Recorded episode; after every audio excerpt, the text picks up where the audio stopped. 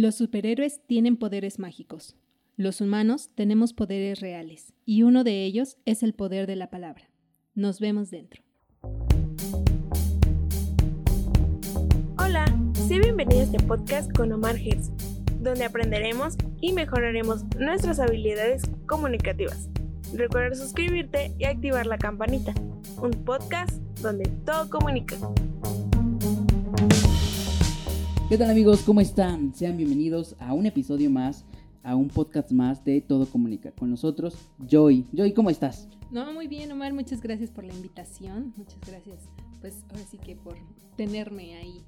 Es bueno, es bueno compartir conocimientos y sobre todo, cuéntanos un poquito acerca de ti, a qué te dedicas, qué haces, para que la audiencia te vaya conociendo y sepa que eres de experiencia. Claro que sí. Bueno, yo empecé mi carrera después de terminar la universidad, licenciatura en comunicación, eh, empecé en una radio por internet y ahí fue donde dije, ¿sabes qué? Yo quiero hacer esto por el resto de mi vida. Me metí a EXA y estuve en Ideas Frescas en 94.1 y de ahí me dio por hacer publicidad. Entonces creé esta empresa llamada Publicita Puebla y pues nos dedicamos a la publicidad y marketing digital. Oye, eso está padrísimo, me encanta porque eres una mujer emprendedora, que no se detiene con nada. no, y siempre hay que buscarle más y más y más. Claro que sí. Oye, mira, ¿qué te parece si ya entrando un poquito más en tema? Porque hoy vamos a abordar el tema de el poder de la palabra. Y como decías al principio, eh, se platica mucho esto de los superiores, pero que compartimos eso en común. Los superiores tienen eh, estos poderes de cambiar el mundo, pero también la palabra sirve para cambiar el mundo. ¿Qué piensas al respecto del tema? ¿Qué perspectivas tienes? Definitivamente, hay muchos personajes que ahorita vamos a abordar que realmente fueron los que eh, con su palabra, con la decisión de hablar, han cambiado siquiera una parte de la población. O sea, y nosotros lo hemos visto como comunicólogos, ¿no? Claro. Tú tienes el poder de hablar y poder cambiar las cosas. En todo momento se pueden cambiar las cosas hablando. Claro, yo creo que ahí la, persuasión es muy importante y es lo que vamos a, manejar un poquito más adelante. Fíjate que quiero platicarte, eh, vamos a empezar con una anécdota que me sucedió. Estaba pensando en cómo iniciar este podcast sobre el poder de la palabra. Y justamente estaba en el gimnasio, estaba entrenando y de repente eh, como que mi coach se empezó a, distanciar, o sea, como que andaba dispersa y vi que tenía mucho trabajo y pues yo no me sabía la rutina porque me la habían cambiado. Entonces yo desesperado empecé a entrar en pánico y dije, no, pues cómo es posible, yo estoy pagando, tiene que eh, atenderme porque soy un cliente. Pero en ese momento dije, no, no, no, a ver, Omar, espérate, relájate, tranquilízate, piensa tú, comunicólogo, ¿qué harías en estas situaciones? Entonces dije, a ver, si yo quiero que me atiendan y quiero respeto, eh, me gustaría, pues obviamente, también que, sea recíproco. Entonces pasó la rutina, total que no la hice porque sí vi que estaba muy ocupada y ya nada más hice mi cardio y normal. Al siguiente día llego y le digo a, la coach, eh, se acerca a mí ya para explicarme la rutina, vi que estaba un poquito más eh, desocupada y en vez de llegar y pedirle automáticamente la rutina, lo que hice fue, ¿cómo estás? ¿Cómo te sientes? Y desde ahí se sacó de onda. Y me dice, ah, pues estoy eh, trabajando, y ya me enseñó su, iPad, no sé. Y en ese momento dije, te felicito por tu compromiso. Veo que eres una persona eh, que se compromete con el trabajo y eso es eh, fabuloso. Entonces, te felicito por ello. Automáticamente, su postura, su reacción cambió totalmente y me dijo, ah, muchas gracias, ¿tú cómo estás? ¿A qué te dedicas? Un poquito más la plática. Eso pasó, me explicó la rutina, se quedó. Al siguiente día, llego, hola amigo Mar, ¿cómo estás? O sea, empleo la palabra de amigo. Entonces ahí nos damos cuenta cómo el poder de la palabra tiene muchísimo, muchísimo impacto también en cómo lo abordas. ¿Has tenido alguna anécdota parecida a esta situación? Sí, no, definitivo. Yo creo que para abrirte campo en, en lo laboral necesitas mucho de tu palabra, ¿no? O sea, llegas con alguien y le empiezas a decir, ¿sabes qué? Yo trabajo en esto y en esto y en esto y en esto. Pues lo primero que va a decir, ay, esta persona es una presumida. Claro, sí. Ay, el ego aquí, ¿no? Entonces, eh, yo, por ejemplo, ahorita tuve la oportunidad, tengo la oportunidad de ser conductora de lo que va a ser el Festival del Taco. Ah, muy interesante. Entonces, cuando yo hablé con César, que es quien lo va a, hacer todo este show, me habla por teléfono y, yo automático, sí, bueno, ¿quién habla? No, pues tal, ah, mucho gusto, ¿cómo estás? eh, cómo te encuentras, sí, eh, te conozco por otros proyectos, qué buena onda que te comunicaras conmigo. O sea, siempre tratas de ser amable. Perdonen ahí que pasó el gas. Todavía no tenemos bien el estudio. siempre tratas de ser amable con la gente como para romper este hielo, ¿no?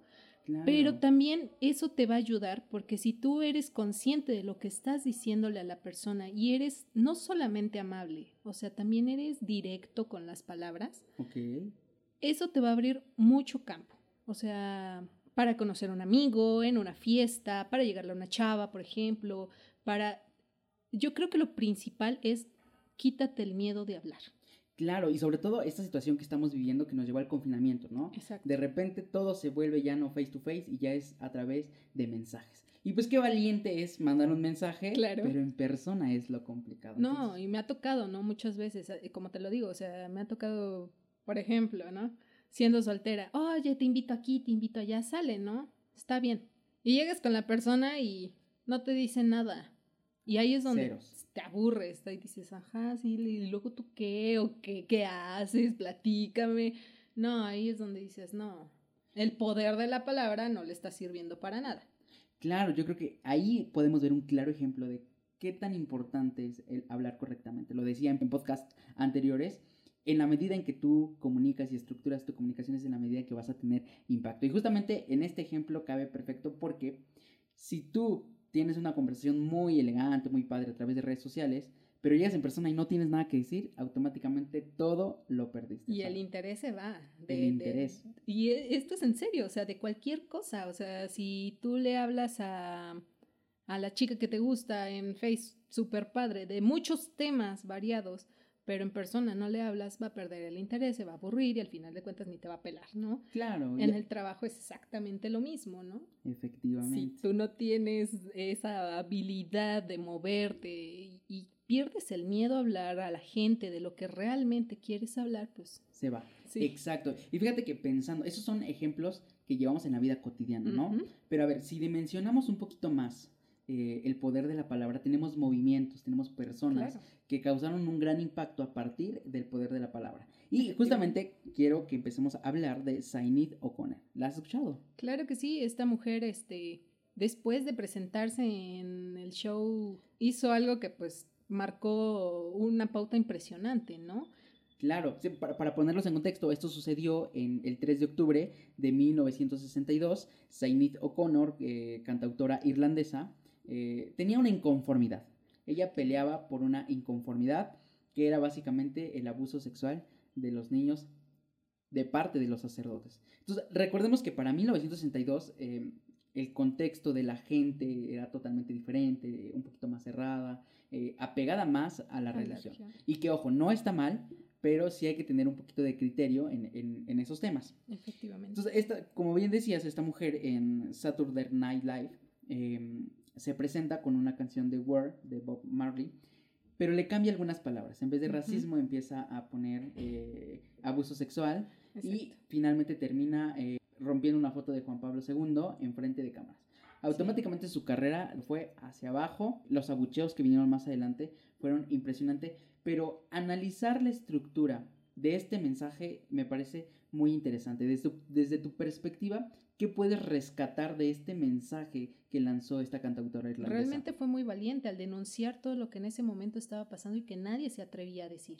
Claro. El hecho de ocupar un programa tan importante en América fue como la pauta de, este movimiento que ella hizo, ¿no? Ya más adelante se, se retoma este, este, lo que ella menciona sobre los abusos sexuales por parte de la Iglesia Católica, se retoma para movimientos de cuidado de los niños, de resguardo para la seguridad de ellos y se empiezan a hacer también investigaciones, que no creas, o sea, realmente fue una pauta impresionante, ¿no?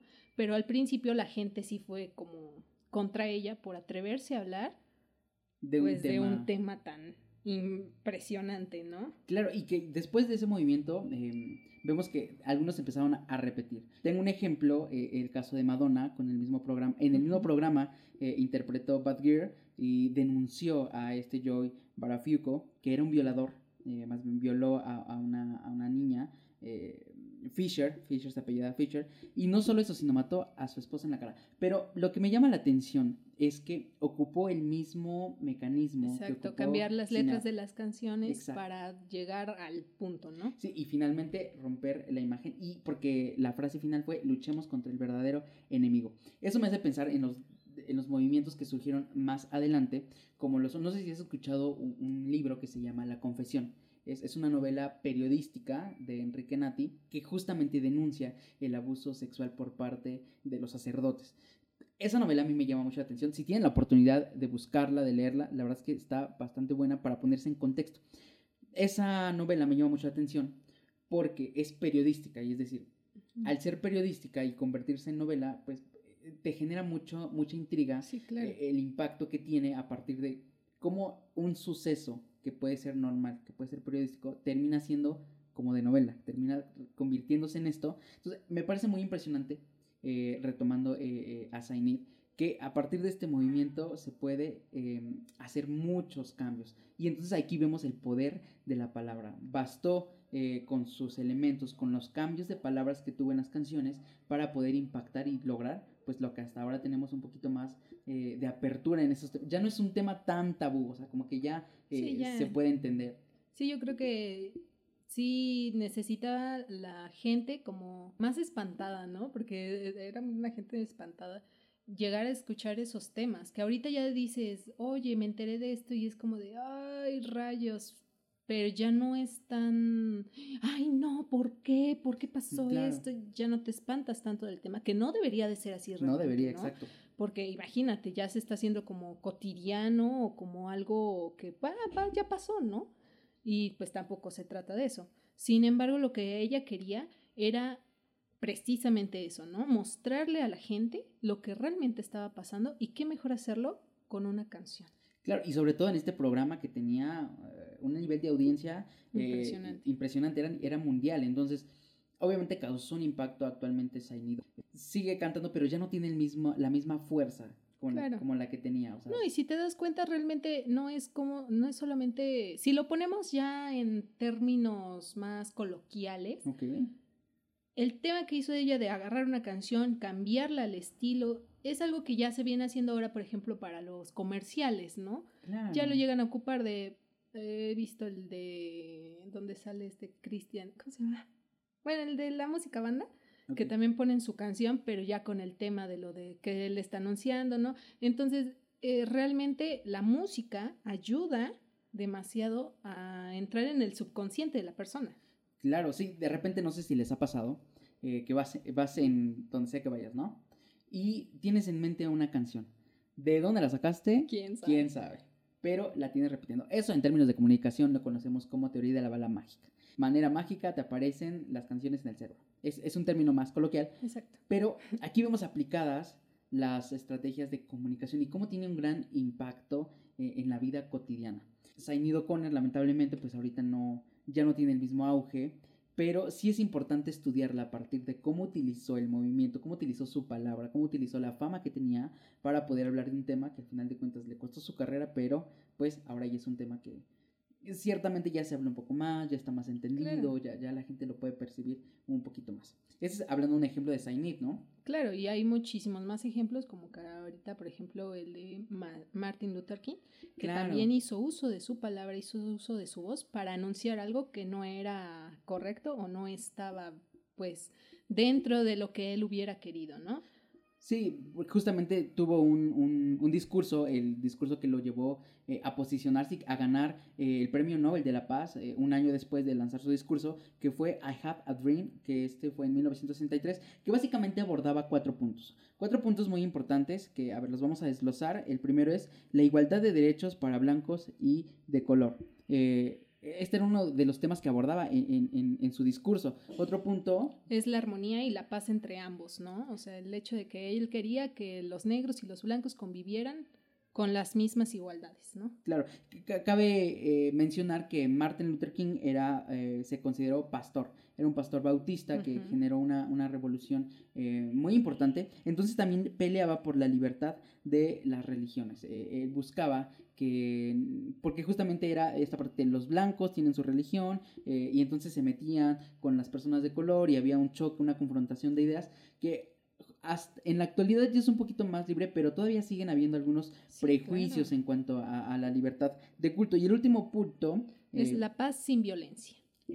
Que al final es lo que menciona. Yo tengo el sueño de que mis hijos crezcan en un lugar donde eh, sean valorados, no sean juzgados por su color, sino sean valorados por su fuerza, ¿no? Algo parecido dice, no me acuerdo bien del tema, pero este, Claro, por las actitudes, aptitudes que ellos tenían, ¿no? Claro, y finalmente lo que quería Martin Luther King era llegar a este punto donde se pudiera llegar a la paz sin la violencia. Es decir, eh, que no necesitábamos una guerra, como, como estuvo involucrado en la guerra de Vietnam, ¿no? Eh, no necesitábamos una guerra para poder llegar a la paz. Entonces, deja tú la guerra de Vietnam, o sea, todo lo que se vivía en Estados Unidos por ejemplo, en Alabama, Mississippi, en Mississippi, Alabama, que también es lo que menciona luego en su, en su este, discurso, él menciona que en Alabama era donde más negros había como, como esclavos. Y Mississippi tenía eh, gobernadores que inducían a la violencia contra ellos, ¿no? Entonces lo que él quería era no necesariamente irte a pelear a un campo de guerra, sino simplemente que las cosas en un centro comercial, en una plaza, en un parque, fueran iguales, porque había bancas donde ellos no se podían sentar, lo hemos visto en millones de películas, yo creo. Se ponían anuncios de en esta tienda no entran negros, eh, había tiendas de negros, tiendas de blancos. Ese clasismo que había era impresionante y esa era una guerra eh, emocional muy fuerte para ellos. Claro, al final de cuentas no podías ir libremente al centro comercial porque, pues como decías, eh, pautas de censurado, censurado. Y dices, bueno, como eh, me imagino a Luther, King eh, como papá, bueno, yo lo puedo tolerar, pero mis hijos que están creciendo, que se están desarrollando, no quiero ese mundo para ellos. Claro, ¿no? Por ejemplo, ahorita hablando de violencia, el tema de lo de el feminismo, que yo siento un poco, sinceramente, que no va por el lado de ve y enseña todo donde tú quieras, ¿no? Sino va más por el lado de ¿sabes qué? Soy mujer, respétame, tengo derecho a vestirme como quiero, a hablar como quiero, a ser, este, por ejemplo, emprendedora, porque yo incluso lo veo en mi trabajo, ¿no? Ah, tú eres mujer, sí, ¿a qué te dedicas? A la publicidad. Ay, no, mira, ¿sabes qué? Y te hacen a un lado. Y eso es impresionante y te pega mucho, demasiado, ¿no? Pero eh, yo veo este movimiento de Martin Luther King como lo que están intentando hacer estas personas, estas mujeres, ¿no? Sabes que yo tengo derecho a no recibir violencia. Porque el hecho de que en el camión te digan, ay, mamacita, y esto y el otro, ya es violencia. Es algo que tú no estás permitiendo. Y bueno, vamos a ser muy sinceros ya que entramos en este tema del feminismo. Realmente lo que sucede eh, es que eh, los hombres, y, vaya, hay que decirlo, no está mal de repente ver a una mujer, ¿no? Eh, de hecho, a veces siento que a las mujeres les gusta, les gusta ser vistas. El problema es que los hombres no somos nada discretos. O sea, que, que pasa una mujer, vamos a poner buchona, y, y, la mirada como si, como si realmente te fueras a perder ahí, ¿no? En estos temas no está mal a lo mejor el ver a una mujer, sino el cómo la ves, el cómo tu mirada es tan directa, como se siente acosadora en, en ese sentido. Exacto, ¿no? Y aparte yo creo que también deja tú la mirada. Una mirada yo creo que se puede tolerar, se puede, este, ay, bueno, ya este tipo me está viendo, pero pues te pasas, ¿no? Ya el hecho es de que cuando empiezan a tomar eh, parte a sus palabras, o sea, ay, gritarles en la calle o incluso el hecho de perseguirlas, de porque ha habido casos impresionantes así, ¿no? Y te lo digo también por experiencia. Sí, sí, me imagino. Entonces, este, realmente lo que busca este movimiento con sus palabras se ha dicho, con una canción, regresamos a lo mismo, se vuelve a tomar una canción de, de base que ha pegado impresionante a nivel república, este, y es es impresionante, ¿no? Cómo, cómo esto hace que las palabras tomen sentido, ¿no? Claro, ya cuando manifiestas tu inconformidad a partir de las palabras, entonces empieza a, a, tener sentido. Yo realmente desconocía el tema del feminismo, como que no me, no me adentraba, yo decía, yo estoy fuera de, de este movimiento, pero eso es que yo tengo una hermana y me ha tocado ver cómo sí pasa mucho esta cuestión del el acoso, o sea, cómo le han acosado, y tú como, como hermano te coraje, quieres hacer algo, ¿no?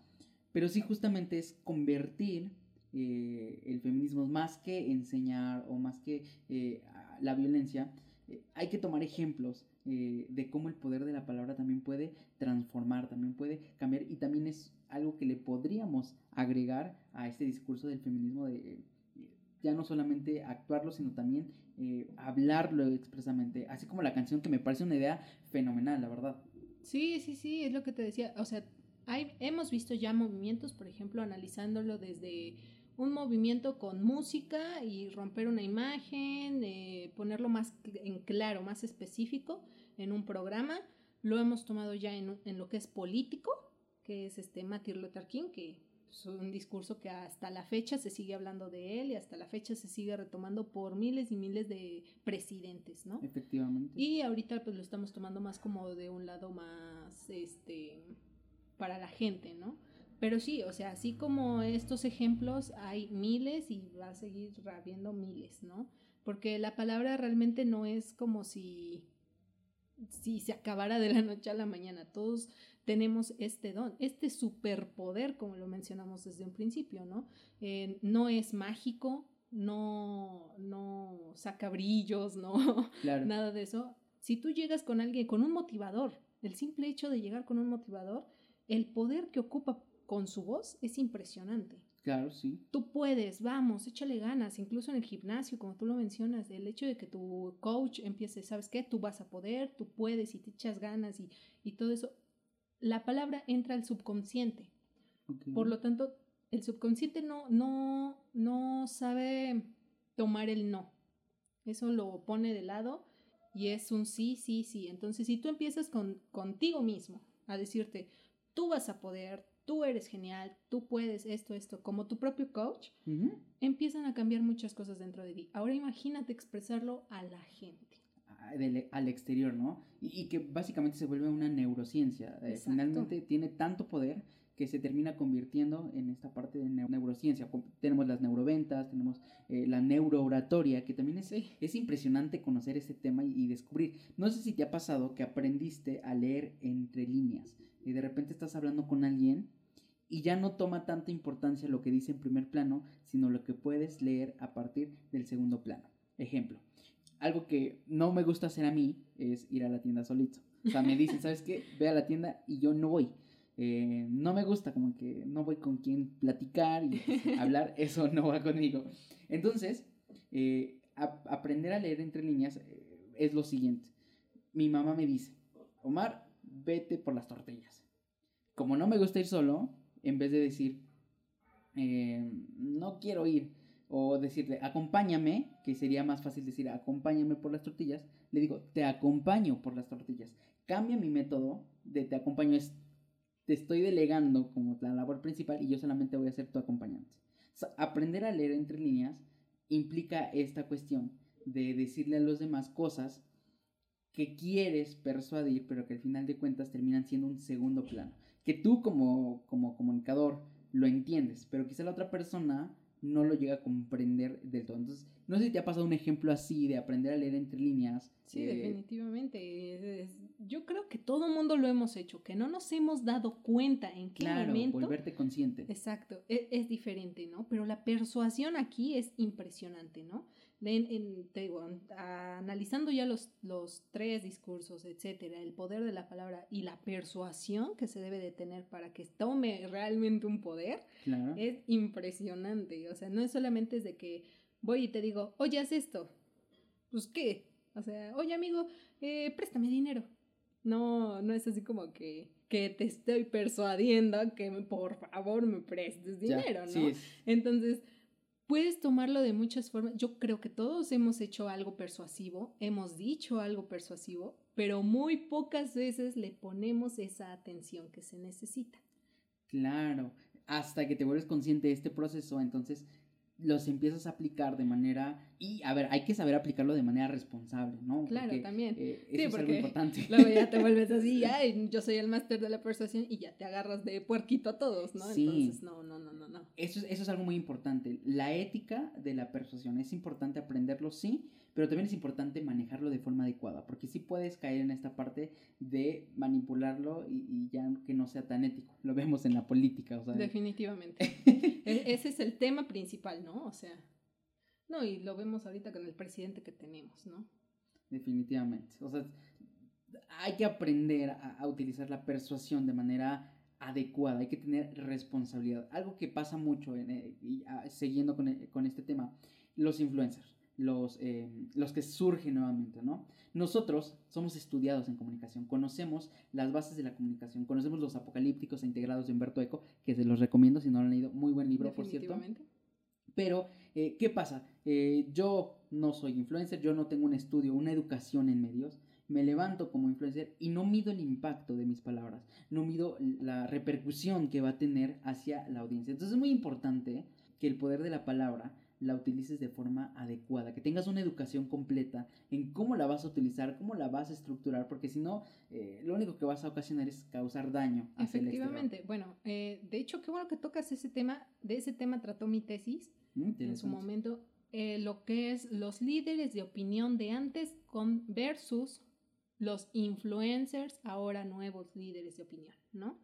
O sea, este, este tema fue impresionante para mí porque antes se tomaba la experiencia de la persona para poder creer en ella, ¿no? O sea, Claro. lo que te está diciendo la palabra eran doctores, eran comunicólogos, pero realmente estudiados, ¿no? Y ahora es una persona que tiene millones de seguidores y que lo que dice es ley. Entonces, hay veces que muchas personas en estos medios, eh, este, medios digitales que hemos utilizado, han- lo han ocupado, pero no precisamente para bien. Claro. Han hecho mal uso de su palabra. Entonces, si antes el doctor, no sé, te decía, tómate un té y te cubres cuando te da gripa y así, ¿no? Y luego llega esta persona con millones de seguidores y dice, no, eso no es necesario, no pasa nada. Por ejemplo, incluso ahorita en la pandemia, no, no es necesario, no pasa nada. Este, no, no ocupes este cubrebocas, bla, bla, bla, bla, bla, bla, etcétera. Te quedas así como que, ¿qué pasó, no? Y ves un montón de gente sin cubrebocas y, no, no, no, es que él lo dijo, él lo dijo, y creen más en este, este poder de palabra que ya le dimos, porque nosotros le damos el poder de palabra Exacto, sí. a la gente. Entonces, y no estás tomando en cuenta el del doctor especialista, estudiado, sino el del influencer con millones de seguidores, con este empresas que les, o sea, es impresionante. Se puede tomar para bien y se puede tomar para mal y cambiar el rumbo de todo. Claro, aquí lo importante es tener un criterio propio, tener ética a la hora de usar estos métodos de la persuasión, de, de poder hablar eh, con las personas, de, poder eh, impactar. Es muy importante tener una ética, sí medir eh, qué impacto va a tener. ¿Va a tener una repercusión positiva o va a tener una repercusión negativa? Porque justamente es lo que ha estado pasando mucho a través de las redes sociales. O, o hay personas que no tienen nada que aportar, pero al final de cuentas tienen muchos seguidores y las personas le creen, ¿no? lo que estamos buscando es que las personas empiecen a criticar, empiecen a analizar, eh, incluso no decirte, no te creas lo que te estamos diciendo. Nosotros, eh, eh, es más, llévalo un poquito más allá, da, un paso más en la investigación, en este caso, investiga qué es de la vida de Sainid, qué es la vida, qué es de la vida de Martin Luther King, qué pasó, porque algo que no mencionamos es que a él lo mataron. Sí. Entonces, estos puntos te van a ayudar muchísimo a entender más cosas. Eh, no te quedes simplemente con lo que decimos. Y eso es, eso es un tema muy interesante en el poder de la palabra. ¿Qué te pareció, Joy?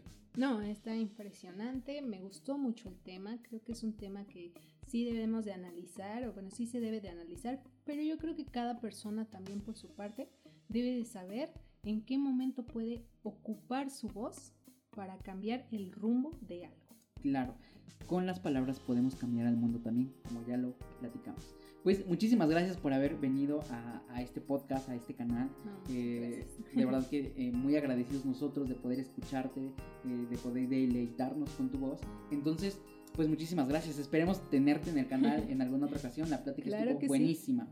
Definitivamente muchas gracias, Omar, por tenerme en cuenta para tu podcast.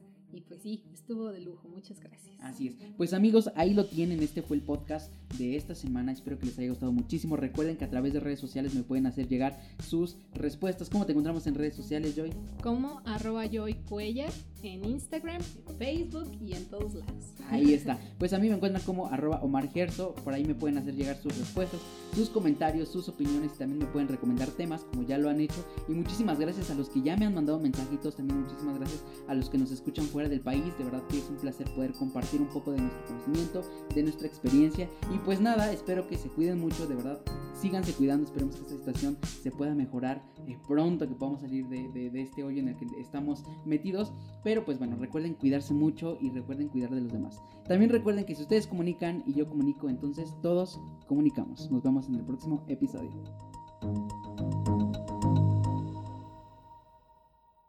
Until the philosophy which holds one race superior and another inferior is finally and permanently discredited and abandoned. Everywhere is war until there's no longer first class or second class citizens of any nation. Until the color of a man's skin is of no more significance than the color of his eyes. I've got to say war that until